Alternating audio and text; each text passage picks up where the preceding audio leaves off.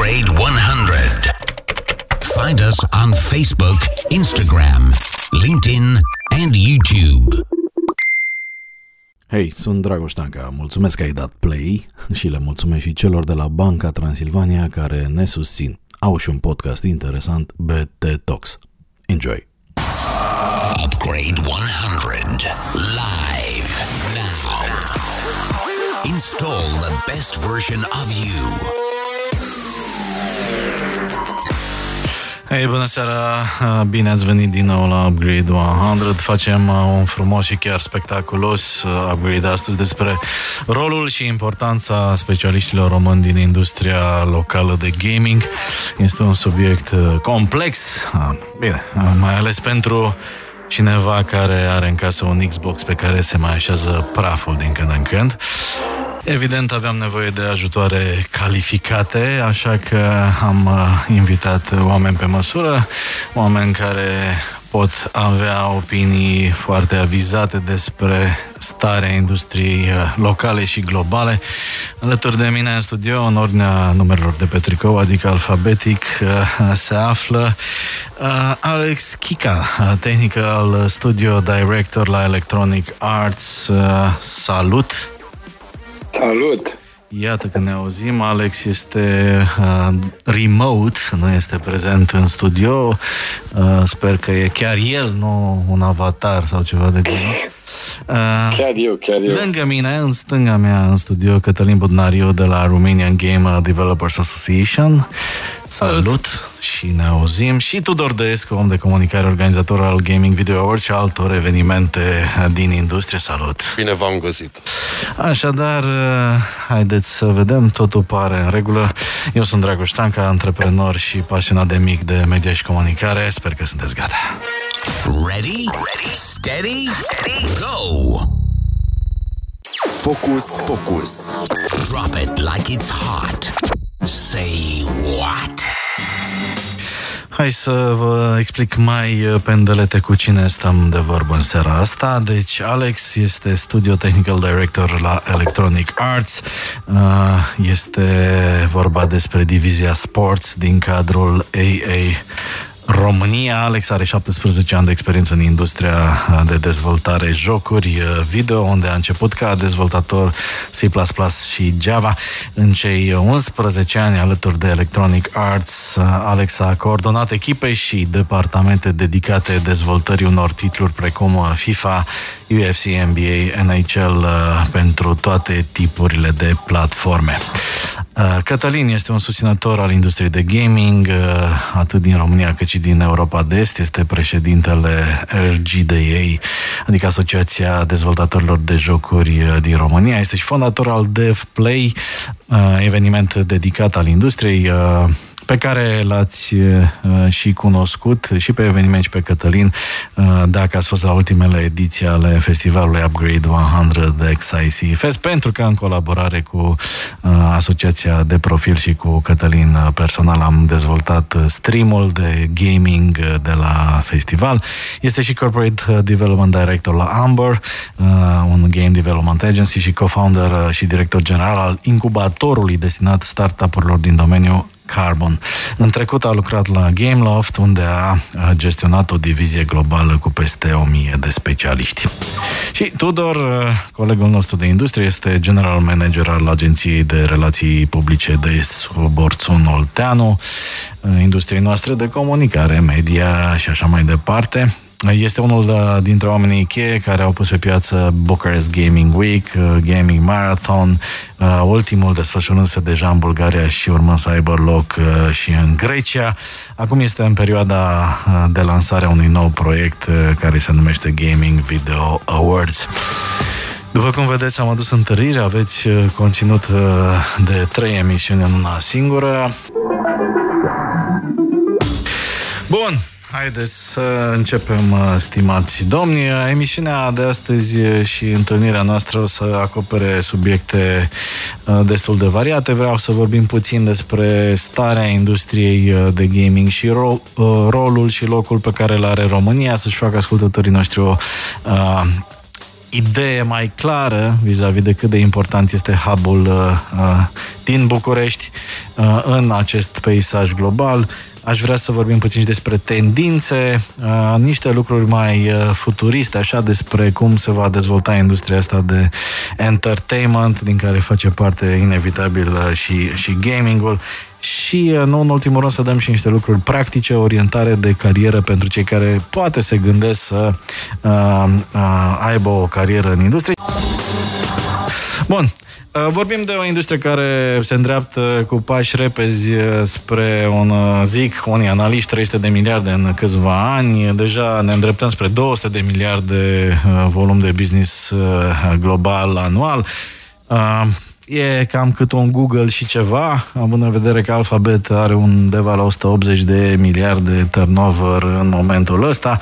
Um, e-sports și video gaming sunt industrii care deja de câțiva ani se tot spune că au depășit entertainmentul clasic, adică cinematografia uh, și industria uh, muzicală. Sigur, Acum cu pandemia nu mai știm exact cum s-au reașezat lucrurile, probabil că s-a dus la vale rău de tot cinematografia, a crescut gaming-ul, presupunem, o să vedem uh, cifrele uh, la uh, sfârșitul acestui an. Hai să vedem cam cum poziționăm România în acest uh, ecosistem și o să încep cu tine, uh, Cătălin, ca fiind uh, aici, ca între președinți, că și eu am un rol de ăsta de președinte în zona de media la, la Brat, așa că, domnul președinte, uh, haideți să facem un schimb așa Mulțumesc, de, o, un schimb de experiență între, între, între industrii uh, și să vedem puțin uh, cu ce ne lăudăm din punct de vedere al industriei de gaming din România. Bun. Um în primul rând, mulțumesc pentru introducerea pe care ai făcut-o. Este exact comparația pe care o fac și eu de obicei, aia cu industria filmului și, și a muzicii, ca să punem lucrurile în context. Um, în România se dezvoltă jocuri de la începutul anilor 90. Uh-huh. Mhm. Uh, am ajuns uh, și lucrurile au tot crescut de atunci. Uh, au fost uh, trei companii mari care au pus uh, bazele uh, acestui sector în România. Ubisoft, Electronic Arts și Gameloft Uh, treptat au apărut și altele, au apărut dezvoltatorii independenți, au început să crească această zonă a dezvoltatorilor independenți. Acum suntem am ajuns, o să anunțăm chiar, uh, chiar mâine oficial, am, am, în 2019 a fost depășit uh, pragul de 200 milioane de dolari ca cifră de afacere, afaceri cumulată a okay. industriei. Deci 200 de milioane de dolari uh, care au cumva uh, origini uh, locale sau uh, Deci este cifra de calcul? afaceri cumulată a companiilor dezvoltatoare de jocuri ah, din okay. România. Deci volumul total de business al companiilor din gaming uh, care au uh, sediu în România a depășit 200 de da. milioane da. de euro, ar fi uh, o dolari dolari. dolari. Ne referim ah, la dolari. dolari. Că, da. Ah, nu, da. Sună mai bine 100, 200 milioane de dolari decât 180 și un pic de da. milioane de deci euro. Deci cam 50% din piața totală de media și publicitate, ca să, ca să avem așa un reper bun. 6.000 de, de specialiști în industrie, ceea ce ne pune în top 5 în Europa, ca număr de oameni care, care activează în acest sector. Um, și în regiune cine mai uh, uh, joacă un rol important în ecosistemul ăsta? Ucraina crește foarte uh-huh. mult și foarte repede. Okay. Um, și este o piață extrem de dinamică acolo. Um, poate, mă rog, asta așa suna cu România acum câțiva ani, dar se întâmplă lucrurile parcă ceva mai repede la ei decât uh, la noi. Deci aș spune că e chiar o amenințare din punctul ăsta de vedere. Ok. Deci 6.000 de oameni lucrează direct în industrie în momentul ăsta, în București vorbim, da? Uh, Sau nu, în toată, în toată țara. țara. În toată, în toată țara, țara. Din, și aproximativ 60%, uh, 6, nu, 60% din firme, ca număr de angajați efectivi, probabil spre 70-80%. Ok. Uh, ce jocuri faimoase sunt concepute în România cât mai mult din ele, că știm că e un business global și cu multe studiouri, dar așa pentru cei care poate nu sunt atât de la curent. Știm și vom vorbi cu Alex imediat despre FIFA, da. alte titluri. Da, bun, despre ei o să, o să povestesc că Alex sunt, uh, sunt sigur. Fiecare din cele trei firme mari care spuneam are, are câteva jocuri cunoscute care s-au dezvoltat și aici. Uh, la Gameloft merită menționat Modern Combat, sunt un, au dezvoltat uh, mai multe titluri în, în această franciză și um, Ubisoft, uh, Ubisoft s-a făcut în România titluri precum Ghost Recon, Watch Dogs, Assassin's Creed, sau au fost co-dezvoltate, să spunem, uh, uh, și, și în România.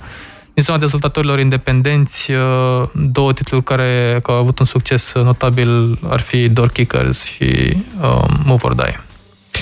Ok, uh, iată pentru fanii genului, să spun așa, titluri uh, foarte uh, cunoscute, care au și un, un ADN made in Romania. Alex, cum se vede din perspectiva ta evoluția pieței de dezvoltare de jocuri din România, având în vedere că ai prins o mai mult de jumătate din istoria asta, nu?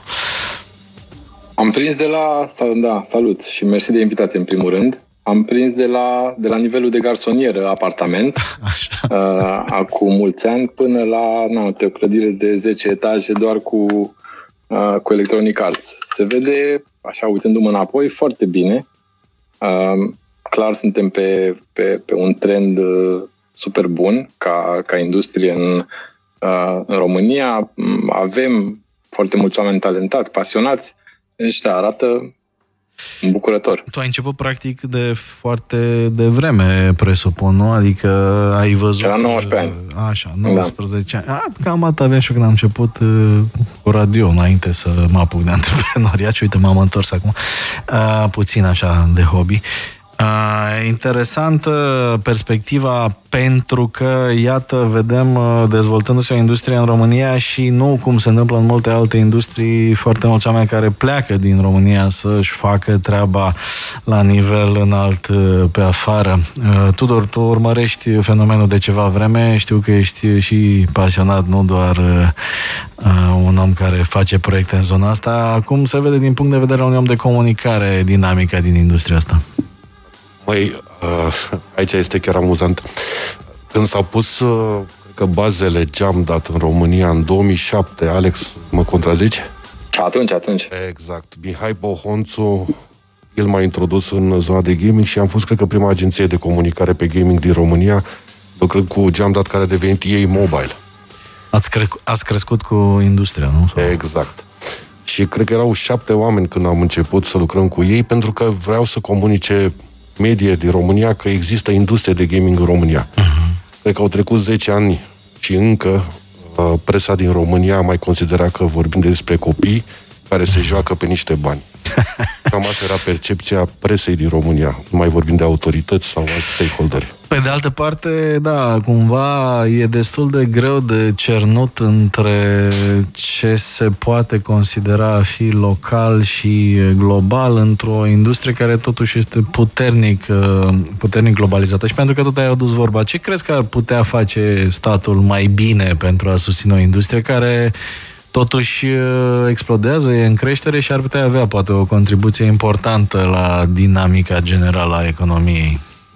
Eh, aici suntem puțin în concurență cu partenerii noștri la DevPlay, cu care și lucrăm foarte de aproape, pentru că de asta am și pus bazele Bucharest Gaming Week, tocmai mm-hmm. pentru a vorbi cu autoritățile, a le spune că e o industrie și care trebuie susținută. Cred eu că cel mai important este zona de educare, încă din zona de școală generală sau liceu și schimbare de mindset de părinți pentru a-și îndrepta copiii către acele zone din care pot ieși E, e o talentele. industrie în care, nu știu, voi, dacă ați avea prieteni care au copii, v-ați sfătui da. prietenii să intre Pare, în industria asta? Fără îndoială. Clar. Clar, nu? Uh, bun, hai să vorbim puțin cu părinții care poate au copii care sunt uh, foarte into gaming și poate unora li se pare a fi o problemă. Haideți să vorbim puțin cu tinerii care poate se gândesc să se îndrepte uh, spre industria asta și să facem puțină așa educație. Nu era prevăzută pentru prima parte a emisiunii, dar s-a legat frumos, așa că o să vă rog să spuneți asta, pentru că există idei preconcepute, nu? Adică, în general, oameni peste 40, 35, 45, probabil se gândesc că, uite, copilul ăsta își pierde timpul jucând să cade mentul, în loc să meargă afară să joace șotronul. O fi bine, nu o fi bine să începem cu părinții. Hai să facem o tură de masă așa rapidă. Cătălin, și pe mă te completezi. Eu știu să încep. Uh, pot să vorbesc, cred că o zi întreagă pe, pe, pe subiectul ăsta. Um, deci, jocurile sunt uh, un domeniu la, îmbina, la o îmbinare între artă și tehnologie. Trebuie să, este un domeniu care cuprinde atât oameni uh, uh, foarte buni pe partea tehnică și mhm. oameni foarte creativi. este mai rar, mai rară intersecția asta și este loc, din punct de vedere al uh, unei cariere, este loc să crești într-o multitudine de direcții, într-un mod uh, foarte frumos. De asemenea, jocurile video întotdeauna au fost un driver pentru uh, uh, avans tehnologic. Uh-huh. Dacă ne uităm la anumite sectoare, cum ar fi uh, plăcile grafice, știi? Ok. Um, deci, sunt lucruri foarte frumoase care se pot face aici și pe măsură ce devine, tehnologia devine în ce în ce mai avansată, putem vedea chiar o îmbinare între... Plus că, așa cum vedem la, la Video uh, Gaming Awards, cum o să vedem, de fapt, că urmează prima ediție și cum vedem la Bucharest Gaming Week, uh, chiar și jucatul în sine poate să devină o carieră, nu? Pentru că poți deveni jucător atât de bun încât poți să faci exact. bani din această treabă. Poate ne explici tu doar pe scurt. Uh, aș vrea întâi să merg pe zona asta de educație, care mi se pare nouă foarte importantă, mai ales că sunt și tată și nu, nu mă bucur să-mi văd copilul toată ziua cu tableta sau cu telefonul în mână, uh-huh. dar aș vrea totuși să comunicăm părinților, să facem o campanie, poate împreună cu, DF, cu RGDA-ul, să schimbăm mindset-ul ăla, apropo de ce spuneai, de la băi, nebunule, iar te joci, la băi, nebunule, dacă tot te joci, nu vrei tu să dai la Tonița să înveți grafic design, să câștigi 2-3 de euro lucrând într-un studio la un joc care o să bucure milioane de oameni din toată lumea. Mm-hmm. Și cred că asta va da un sentiment de siguranță, inclusiv părinților când vor auzi cam ce înseamnă industria de gaming. Cred că cea mai industria creativă din România care aduce și cei mai mulți bani în România și ține și mințile deștepte în România și creează nou talent.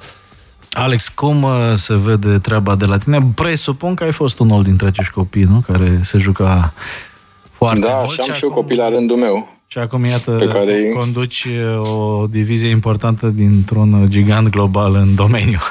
Așa, te ascultăm. Um, da, pe, am și eu copii la rândul meu pe care chiar îi încurajez să joace. Adică, și cred că primul lucru pentru părinți ar trebui să se informeze și să, încerce, să încerce cât mai mult să rupă bariera asta de, de chestii pe care nu le, nu le înțeleg sau le privesc într-un anumit mod super na, ce faci, te joci prostiile alea iar mm.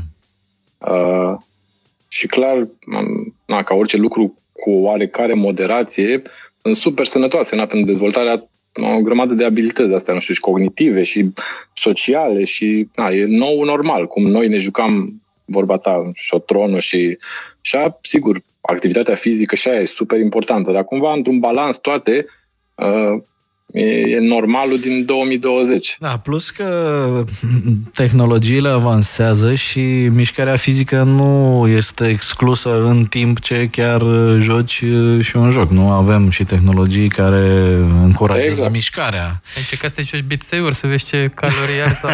exact. Da, da, știu că am făcut și eu greșeală să cumpăr un Kinect și acum mai transpir așa din când în când pe diverse pe diverse Apropo de asta, nebunii, da. Te rog. Chiar foarte pe, pe subiectul ăsta, acum un an și ceva, chiar în România s-a dezvoltat în parteneriat cu Adidas, dacă nu mă înșel, un chip care se planta într-un pantof de sport care făcea niște na, gimmick-uri de-astea în, mm. uh, în, în joc.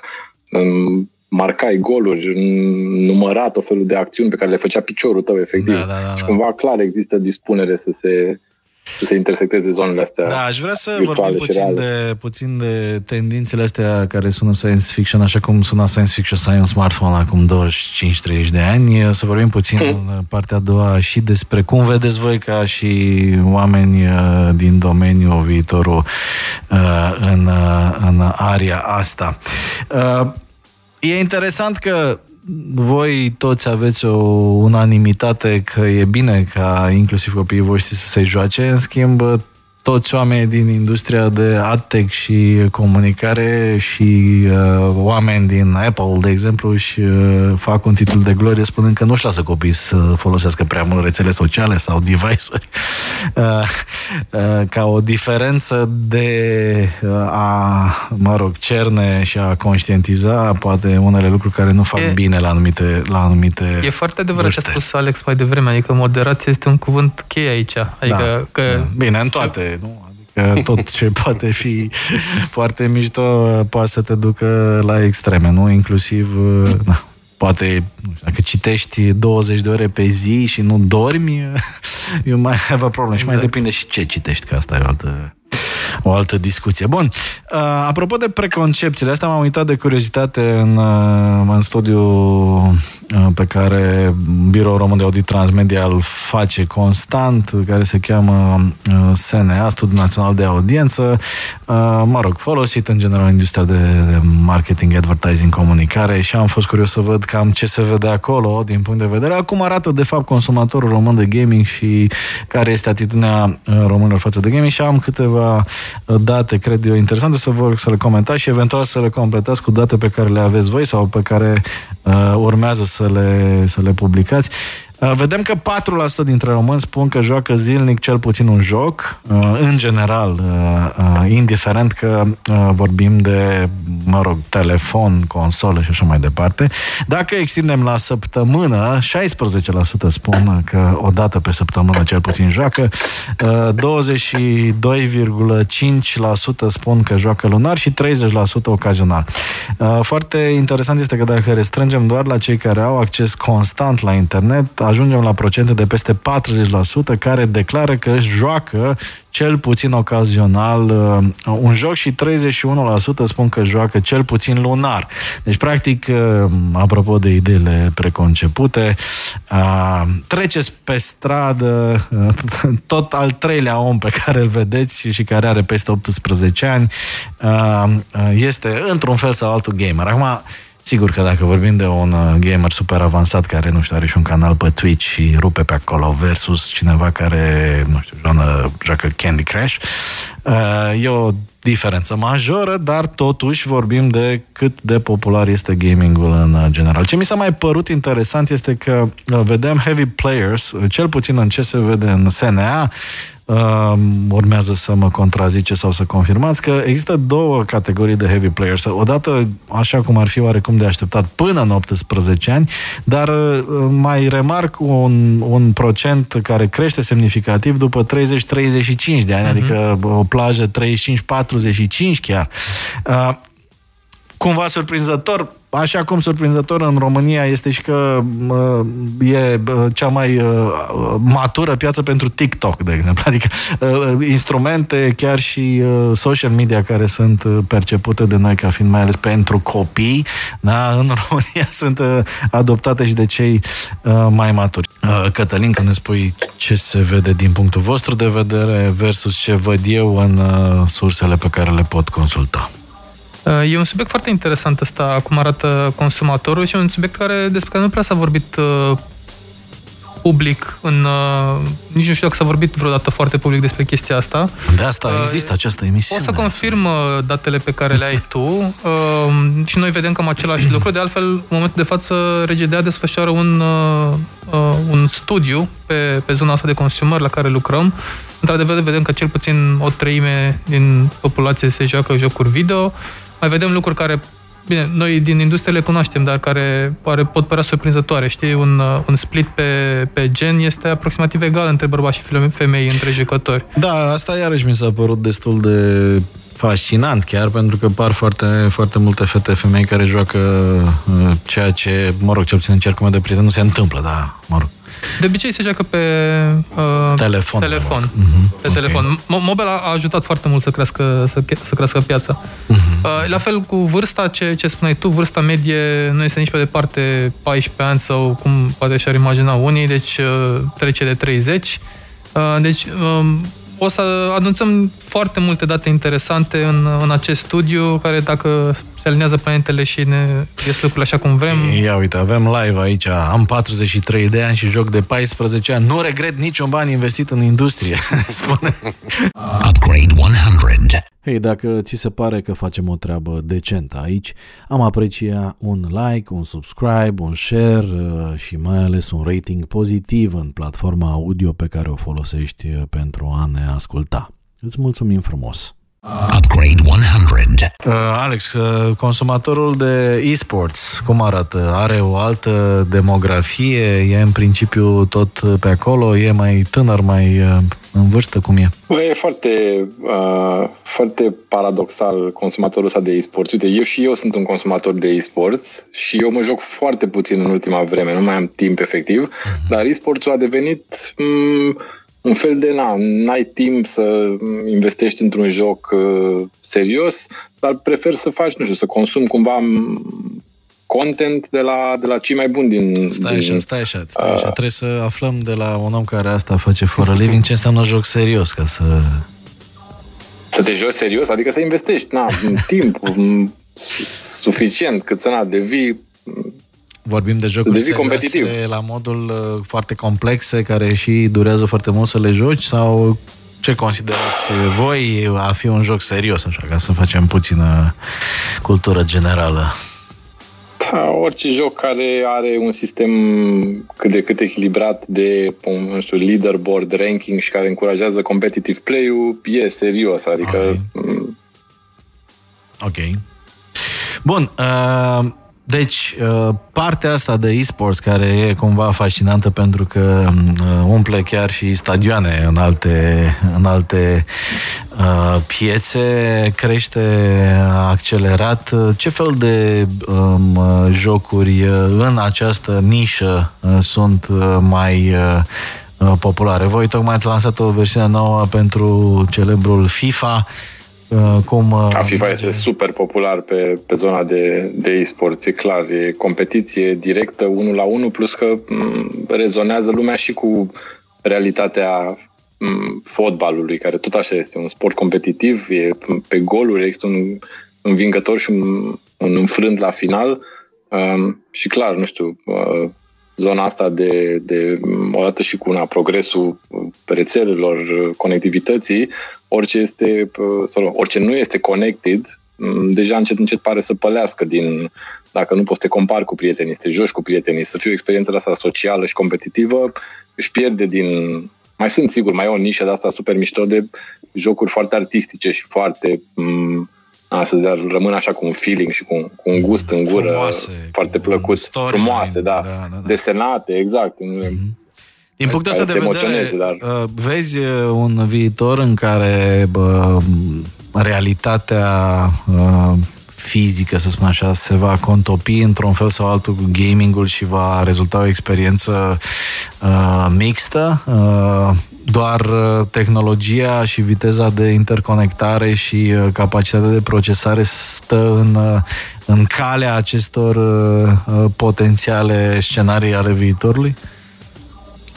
Cred că da, sau mă rog, nu vreau să fac previziuni de astea așa apocaliptice, dar clar unde cred eu că se duce industria este na, Netflix al jocurilor. Uh-huh. Uh, să nu mai ai nevoie de altceva decât un ecran, uh, tot contentul să fie undeva streamable, de, de undeva plătești o subscripție lunară și te te joci mm, și poți să na, experimentezi uh, conținut actual și, um, și curated cumva um, oricând. Cumva, Dar da, sunt multe, cumva, multe. cumva zona asta sperie așa din când în când pare că devenim așa parte din niște lumi unde putem să pierdem control și așa mai departe. Evident, reacția firească este de uneori respingere, mai ales la, uh, nu știu, cei care sunt mai puțin familiarizați. Tot nu ar trebui să ne speriat de tare. De exemplu, când campionatul românesc fotbal a fost oprit, oprită, uh-huh. sau din cauza pandemiei, uh, imediat pe canale de televiziune de sport au fost făcute campionate de către ligă sau uh-huh. de către federație, uh-huh. de FIFA. Ok. Foarte interesante și au umplut acele, uh, acele ore care erau goale. Deci a ajutat și inclusiv televiziunile tradiționale să-și umple conținutul. Adică joc, efectiv, S-a nu? făcut mm-hmm. campionatul de... Da, cu echipele, gaming, cu echipele da. Steaua, Dinamo. Bine, e fascinant, într-adevăr, ce se întâmplă, mai ales în Asia, unde se umplu stadioane întregi și sunt oameni care se uită la Suntem și noi cu uh, echipe uh, în drumul, respect, pe drumul da. respectiv. Mm-hmm. Există puține echipe în România, dar există una Nexus, care în momentul de față e 43 în lume, 25 în Europa la CSGO și cred că în seara asta va mai avansa în, uh-huh. în uh, aceste topuri.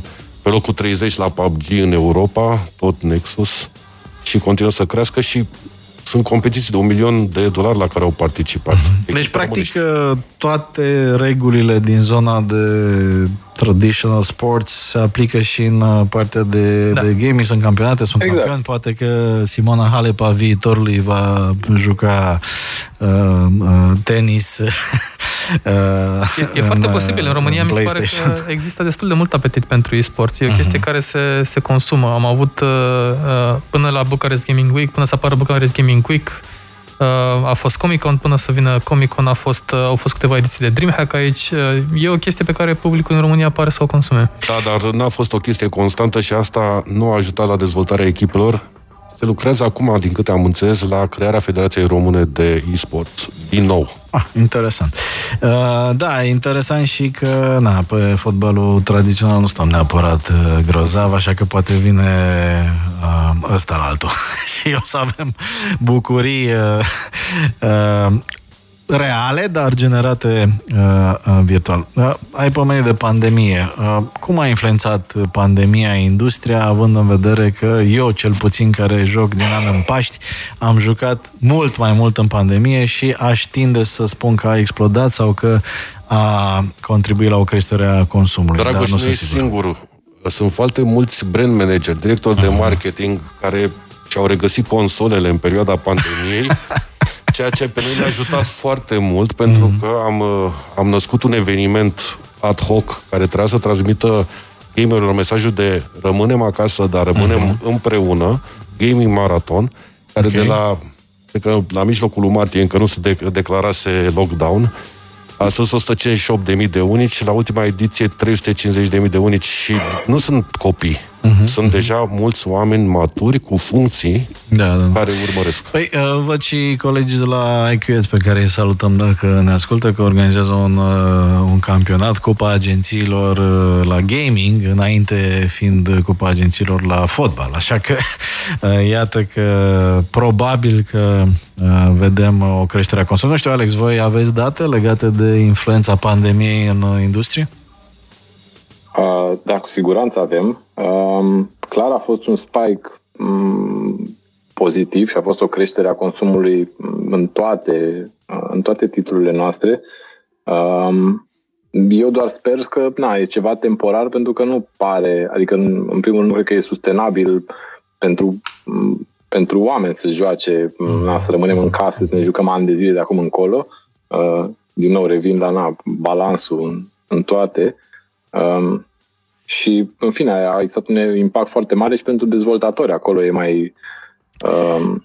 Eu îndrăznesc să cred că uh, predicțiile pe care le are industria și anume explozia către, către 300 de miliarde cifra globală de afaceri ar putea să fie mult grăbite în anul acesta și să avem surpriza că vedem cifre mult mai mari ca statistică finală pe 2020. Spun asta pentru că, în principiu, cam toate businessurile care își programau creștere mizând pe trecere la digital și aici uh, ascultătorii noștri fideli știu cu siguranță că avem multe exemple din e-commerce, avem exemple din uh, procesarea de plăți cu carduri, uh, instalări de aplicații și așa mai departe, temele variate pe care le puteți găsi pe Upgrade 100.live.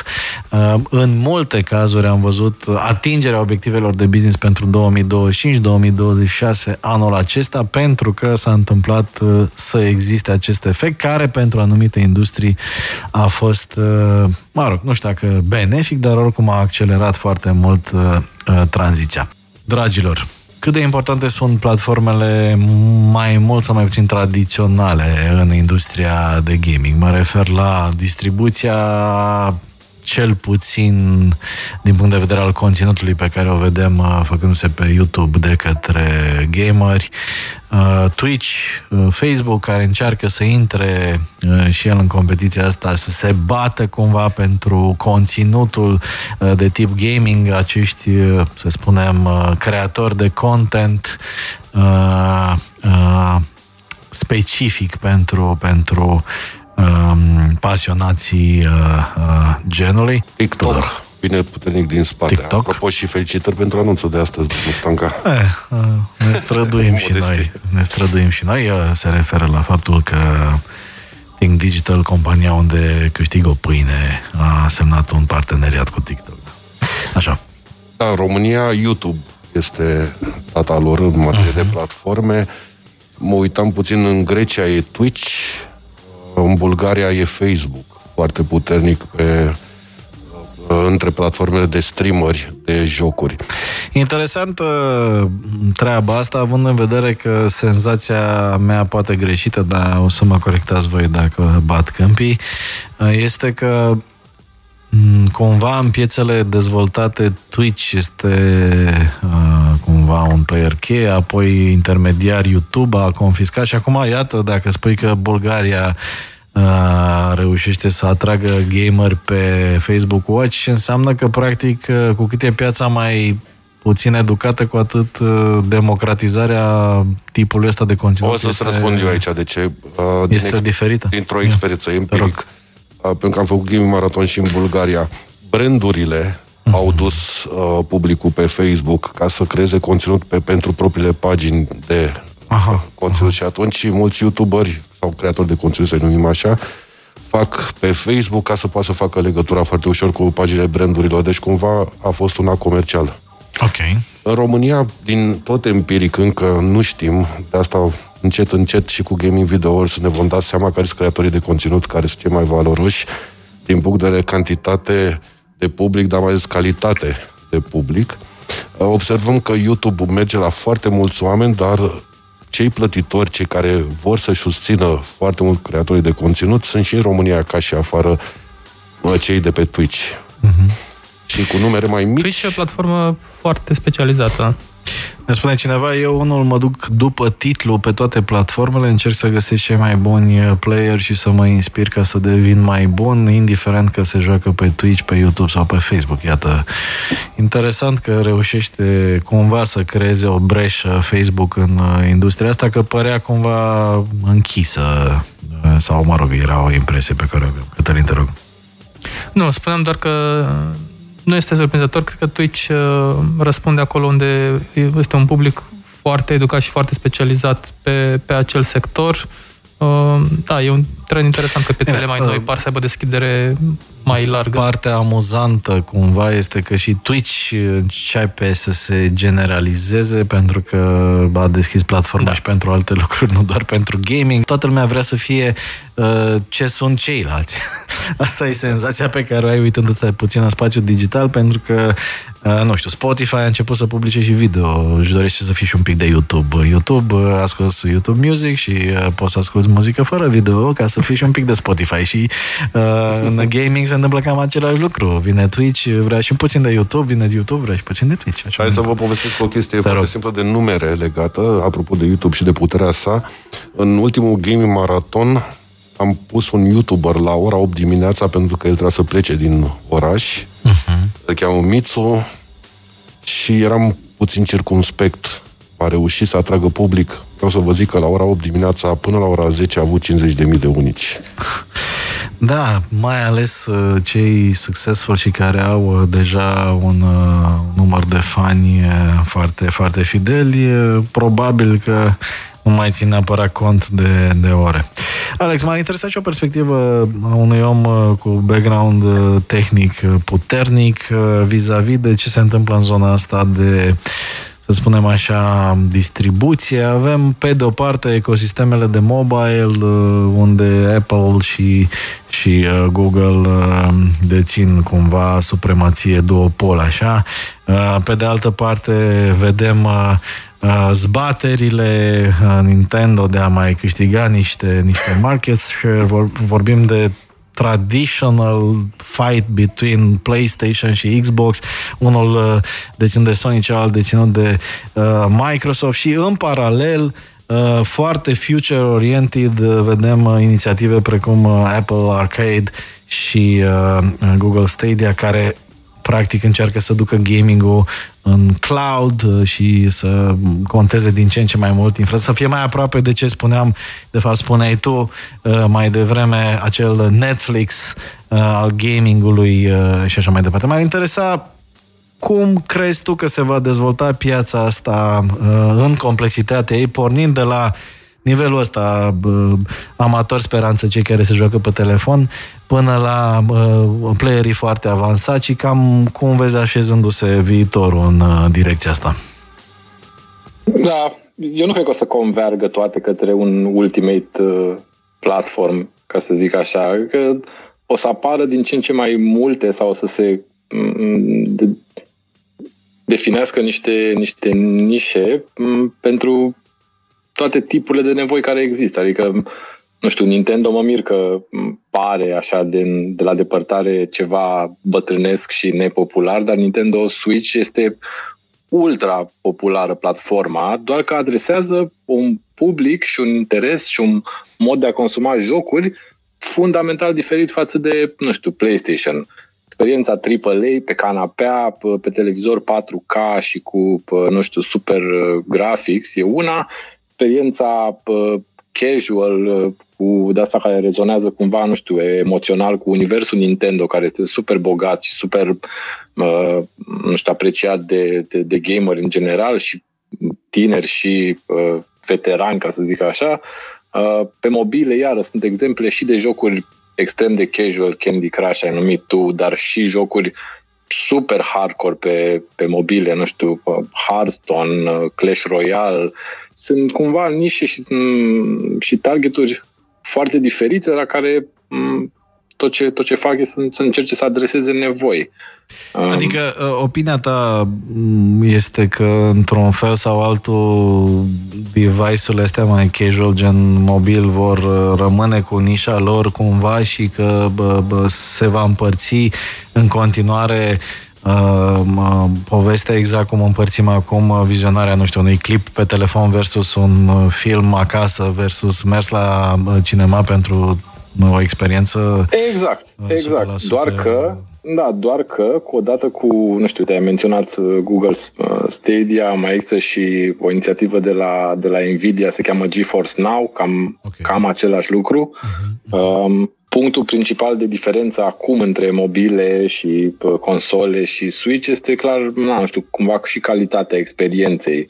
Uh, unde la YouTube, în afară de strict dimensiunea ecranului, deja pe, nu știu, pe ultimul iPhone, beneficiezi o calitate, na, aceeași rezoluție cel puțin. E mai mic ecranul.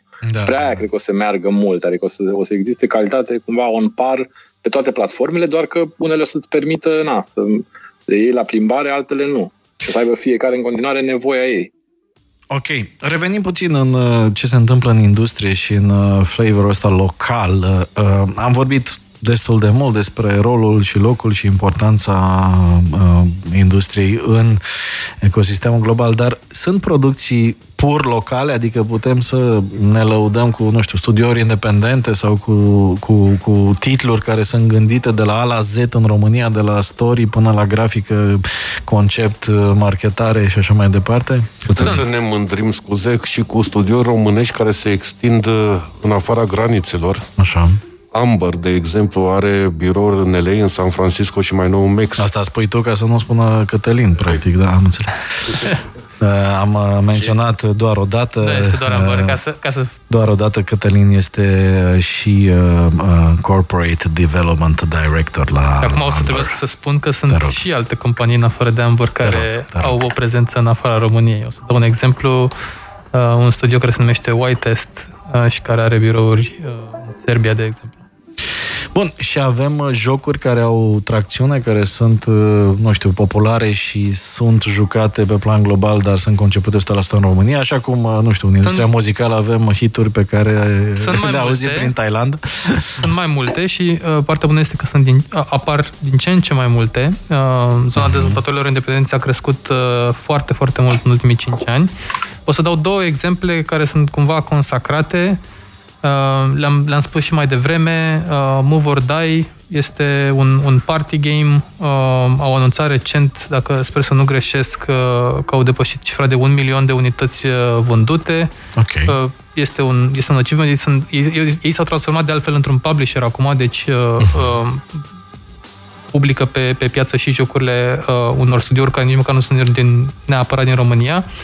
Uh, celălalt exemplu, din nou, consacrat, uh, Door Kickers, un joc de, de, dezvoltat de studioul uh, Kill House Games, este un joc uh, tactic, uh, mă rog, strategie slash tactică uh, și este un joc tot așa care a cunoscut succes internațional, uh, se, se este cumva așa partea amuzantă, anecdotă. Aici este că acest joc a fost, era folosit ca un soi de antrenament informal de, de trupe speciale din, din diverse părți ale lumii. Interesant. Tudor, te rog, poți să completezi, nu e cazul să... A, nu, întrebam și de un alt joc al unui domn care a fost în Electronic Arts, Dan Teodorescu, și care pe urmă a plecat pe drumul său propriu și care... Uh, da. La ce rezultate ajunsese? Uh, studioul Metagame este, ok, ca să dăm și un exemplu din zona de mobile, uh-huh. uh, un, uh, un studio independent uh, uh, foarte pe val acum, pe, pe, pe acest sector, se numește Metagame Studio.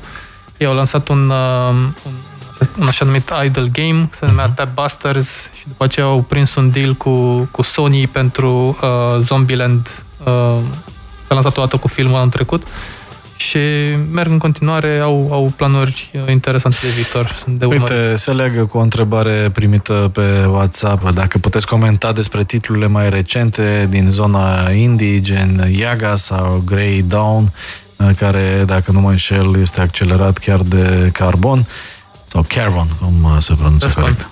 Carbon, în română. Așa.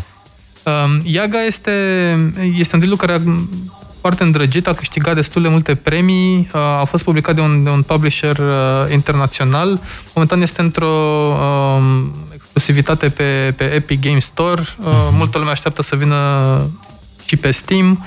Um, da, este, este un joc frumos care merită încercat. Uh, Grey Dawn este uh, un joc mai puțin nou, s-a lansat acum uh, 2 ani și ceva. Uh, first person, horror, um, un joc foarte atmosferic. Este, într-adevăr, a fost un produs uh, accelerat de carbon.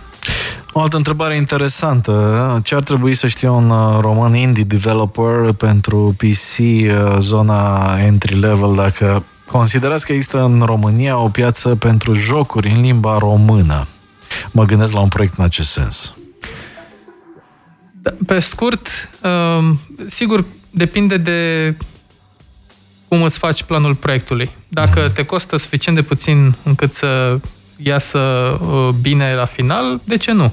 Dar trebuie ținut cont că piața jocurilor este în, prin definiție foarte globală. Uh-huh. În ziua de astăzi, personal, nu văd de ce te-ai limita la un proiect local, în afara caz unor, unor motive foarte specifice. Uh, bineînțeles că poți să dezvolți un joc în România, îl faci în engleză așa și îl localizezi și în română. Da. Asta poate fi, poate fi o chestie interesantă, dar uh, nu, nu știu de ce uh, te-ai limita la, un, la a-l face doar în română, uh-huh. când piața ta este globală uh-huh. din mhm. prima.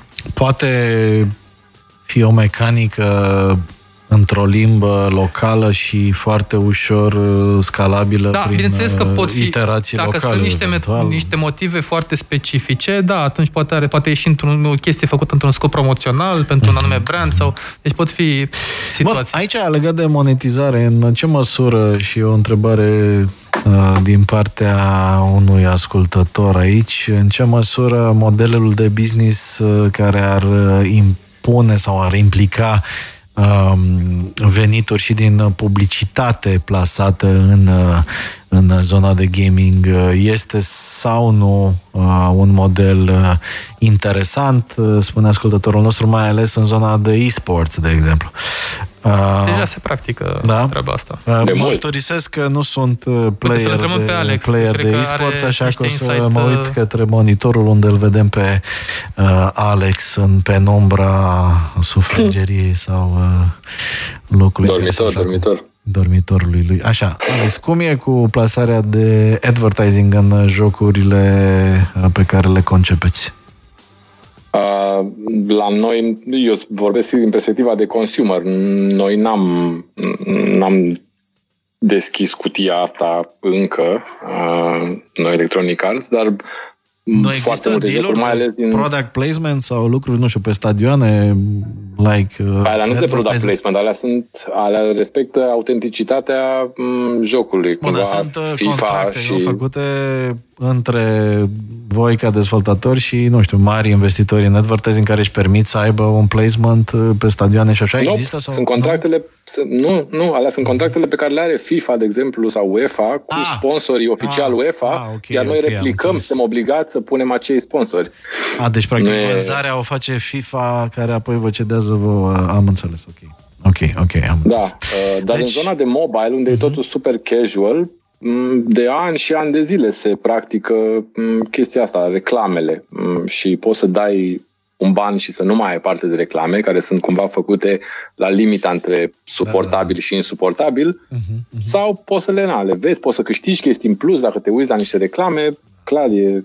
Uh, freemium și uh, in-game uh, purchase, Așa, da. exact. Upgrade 100. Focus. Concluzii și uh, viziune pentru viitor, recomandări de cărți, filme, jocuri și alte bigudiuri acum pe final și întrebări din partea voastră. Am adresat uh, o bună parte din ele, hai să vedem ce mai avem aici interesant. În primul rând aș vrea să vă întreb ce ar recomanda invitații uh, pentru uh, un joc indie cu un buget mai mic, eventual strategii de marketing sau cum aș putea avea acel breakthrough, mă gândeam la Steam. Este vorba despre un platformer 2D cu un uh, pag care împușcă pisici spațiale. un concept nou și cred că va prinde foarte bine. Am o experiență mare de gamer și am încredere în el, dar pare o industrie înfricoșătoare. Menționez că am 22 uh, de ani și sunt indie dev uh, de la 15. Am citit, am înțeles 30% din ce am citit, așa că o să vă rog pe voi să mă ajutați. Bun, o, o preiau eu. Ia, um, te rog. Bun, Mă bucur, felicitări pentru inițiativă. Zona indie își, își permite, are, are marele lux uh, că poate să experimenteze uh, cu concepte care pentru firmele mai mari, care sunt, mă rog, preocupate de, na, de bottom line până la urmă, uh, își pot asuma mai greu astfel de riscuri.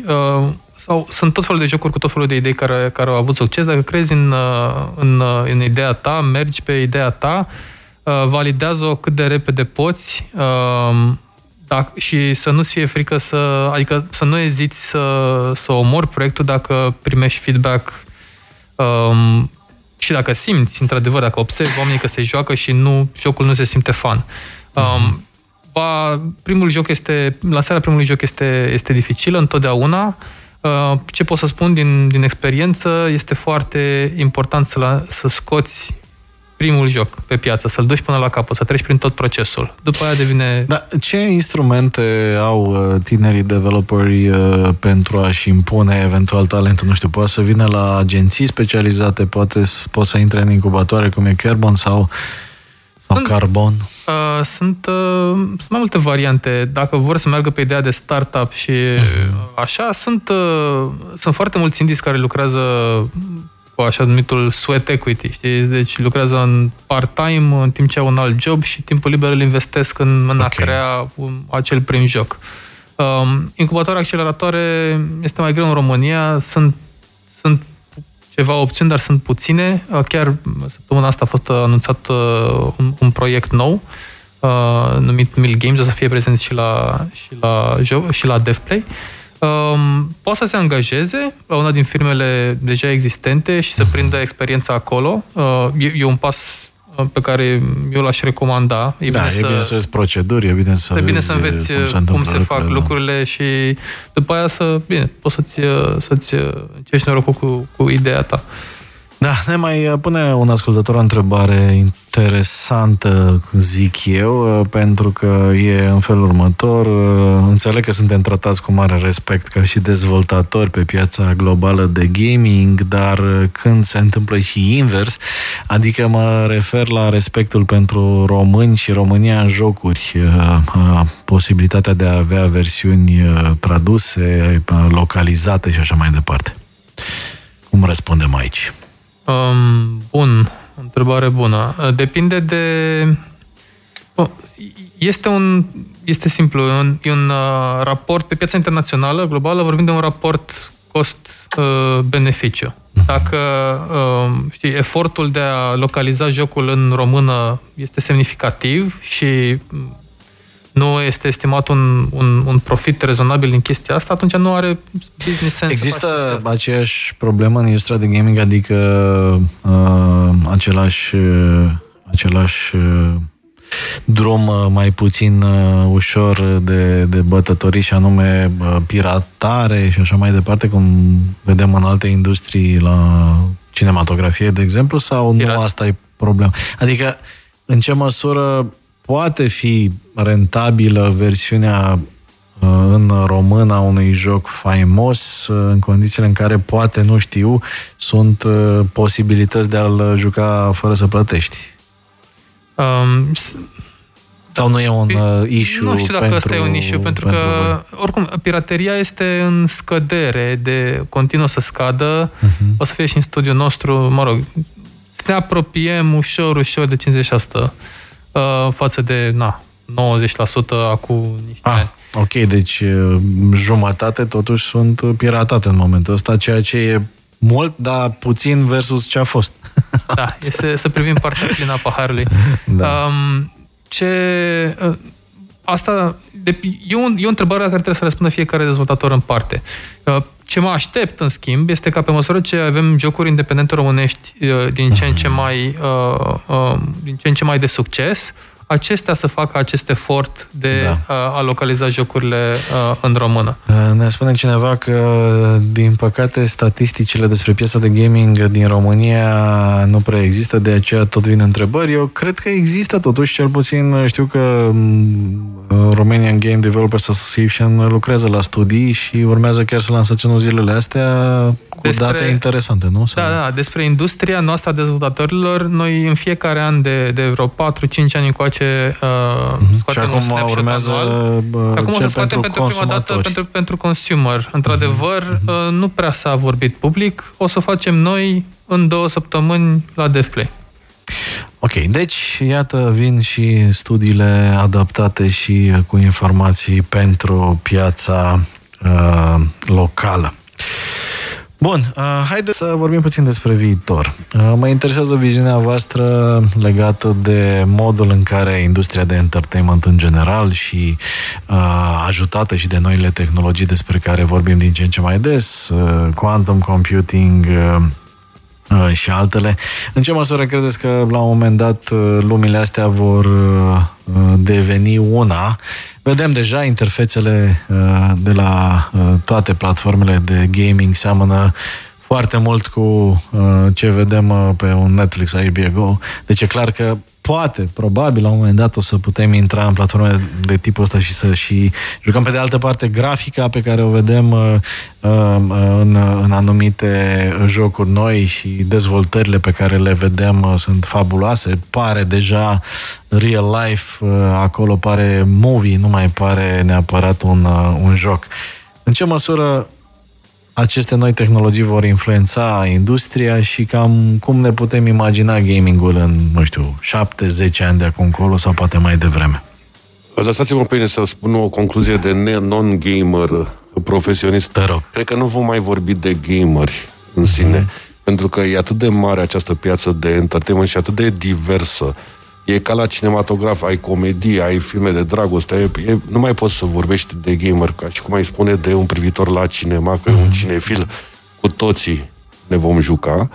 Și atunci, de fapt, gamingul nu va mai fi ceva în sine de nișe, este ceva care este peste tot. Oricum, cum a spus și Cătălin, cu mult a depășit industria de film. Cea mai mare industrie de entertainment este game în momentul de față. Da, probabil, uh, ca un trend așa, la un moment dat, uh, gaming-ul și Hollywood ar putea să fuzioneze cu totul, după părerea mea, combinat și cu HoloLens și cu alte lucruri care poate să-ți aducă jocul pe masă în orice spațiu fizic, nu mai e nevoie neapărat nici de telefon și așa mai departe. Mă rog, cred că sunt niște evoluții predictibile cumva în momentul în care tehnologia și viteza de uh, procesare plus uh, lățimea de bandă vor permite niște experiențe care teoretic, cel puțin în laborator, sunt fabuloase deja. Cătălin, ce părere? Uh, da, uite, apropo, e un subiect care mi se pare interesant asta cu îmbinarea între, între industria filmului și industria jocurilor personal nu cred că se va exista o binare totală. Cred că va exista niște overlap, uh, dar uh, fiecare va rămâne cu bucățica lui. Uh, diferența esențială între, între cele două medii, să spun, este gradul de interactivitate. Știi? Uh, și cred că o să vedem, o să începem să vedem filme care au interactivitate, niște interactivitate, uh-huh. dar nu știu dacă vor ajunge la inter- interactivitate totală cum este la jocuri. E la fel, la, uh, la jocuri vedem uh, jocuri care sunt, uh, sunt foarte narrative, foarte cinematice, experiențe foarte cinematice, dar uh, nu știu dacă vor, își pierd esența dacă ar te face o, o, o trecere totală la așa ceva. Deci cred că o, o suprapunere exist, va exista și din ce în ce mai mult, dar fiecare va rămâne cu doar ca să pot să dau recording-ul ăsta peste 7-8 ani, eu cred că nu e deloc exclus să vedem în viitor uh, un PlayStation cumpărând Time Warner, de exemplu, sau A, da. uh, lucruri de tipul ăsta, care acum par cumva science fiction. Dar dacă te uiți pe trend și pe cât de repede crește uh, din punct de vedere al volumului industriei asta versus provocările, iată, pe care le are cinematografia mai ales acum în pandemie și fragilitatea industriei cumva, s-ar putea să fim uh, surprinși. Uh, Alex, tu cum vezi treaba asta din punct de vedere al unui om tehnic? Da, o să dau un răspuns uh, că m-am tot gândit cât ați vorbit voi, uh, cu contrar așteptărilor, netehnic. Mi se pare că na, e foarte mult foarte multă presiune și foarte multă speranță de la tehnologia care ne va duce într-un ăsta minority report în care vom împărți mm, aerul cu mâna uh, și nu vreau să fac, nu știu, previziuni, dar pot să zic ce mi-aș dori. Mi-aș dori să existe sau să, să mm, evolueze în egală măsură și în latura asta a experiențelor cumva, moduri noi de a te juca cu mm, aceleași, uh, cu aceleași instrumente, care sigur o să progreseze, să fie mai rapide, mai uh, imersive, mai așa, dar cumva mi-ar plăcea să văd o lume în care na, există legături și cu viața reală a jocurilor, nu știu, componentele asta socială, să poți să ajuți pe cineva jucând de ceva, să poți să ai interacțiuni cât mai, cât mai personale via, via jocuri, să nu fie o decuplare de asta de, de realitate completă. Crezi în uh, VR, iar și alte noutăți mult... Uh, Eu personal nu. Uh-huh. Adică l-am experimentat pe toate, n-am văzut nimic care să stic. Sigur, există vocea care zice, păi da, nu sunt încă unde trebuie pentru că tehnologia e în urmă. Pe de altă parte, na, mie personal, eu nu văd un mega viitor în zona asta de VR, iar uh, nu la scară largă, nu la cum suntem obișnuiți acum să consumăm jocuri. Cred că orice e nenatural uh, și neuman uh, are șanse reduse, iar uh, nu e, cred, deloc natural să stai cu ligheanul ăla pe ochi și exact. poate, poate în viitor în AR și poate, nu știu, niște smart lens foarte avansate existau niște prototipuri la un moment dat Uh, Google, Apple se bat uh, toți să încerce să lanseze ceva, poate atunci, dar până una alta uh, ne rezumăm la ce știm. Și pentru final aș vrea să aflu câteva lucruri de la voi. Google wants to know. Și eu și tata Google avem curiozități comune. Având în vedere că avem uh, niște oameni atât de into this, uh, prima întrebare, așa, la capitolul curiozități, recomandări pentru cei care ne ascultă, ce jocuri vă plac jucați și recomandați voi? Alex, n-ai voie să zici FIFA. Eu mă joc table, sincer. Backgammon online. Ah, uh, deci online. E o investi- okay. Da, e o investiție super mică ca timp, niște pastile astea de două minute și mă umplu acele goluri pe care le mai am. Ai, Când, ceva, uh, ai ceva dintr-un viitor uh, pensionar de Cismigiu, exact, exact, varianta exact, 2.0. Așa. Exact. Genetic vorbind. Cătălin, tu ce le recomand celor care ne ascultă? Uh, mă joc Hearthstone de prea mulți ani. Um, am încercat să mă las, n-am reușit, e ok. Uh, o mai joc uh, uh, Troy Total War acum, mm-hmm. când uh, câte o oră în weekend așa cu țărita și încerc să-mi fac timp pentru The Last of Us 2, probabil după Deathplay. Ok. Tudor? Uh, Clash Royale, Brawl Stars și șah cu fiul meu, ca să avem de ce să ne certăm. și unde nu că lasă mă bată, chiar mă bate și mă, mă bucur că mă bate la șah. Bun. Bun, uh, alte recomandări pentru cei care ne ascultă, Extra Gaming, uh, o carte, un film care v-a marcat uh, sau pe care îl uh, recomandați. Cătălin? Citesc de ceva timp uh, seria The Expanse. Poate știți serialul No. de, pe, de pe Amazon. Uh, serial SF, mă rog, o Este carte un serial SF, carte SF, A, o carte SF? carte, o serie de cărți SF, Mhm. uh-huh. e, urmează să se lanseze în curând a noua carte. Un serial adaptat uh, acum pe Amazon, uh, merge foarte bine, e foarte bună adaptarea, recomand și cartea și serial. Cum uh, se cheamă încă o dată? The Expanse. Ok, Apropo de SF-uri și... ok. Alex, o altă recomandare?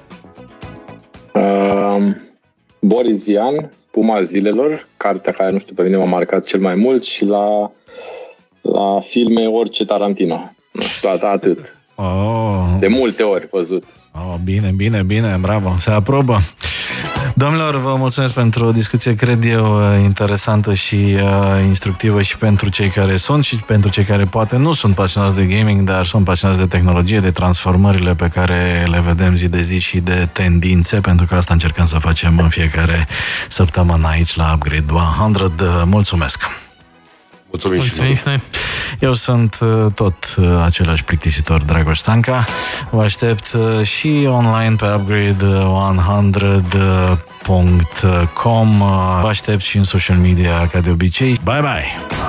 Upgrade 100 by Dragoș Stanka at Radio Gorilla. Shutting down the system.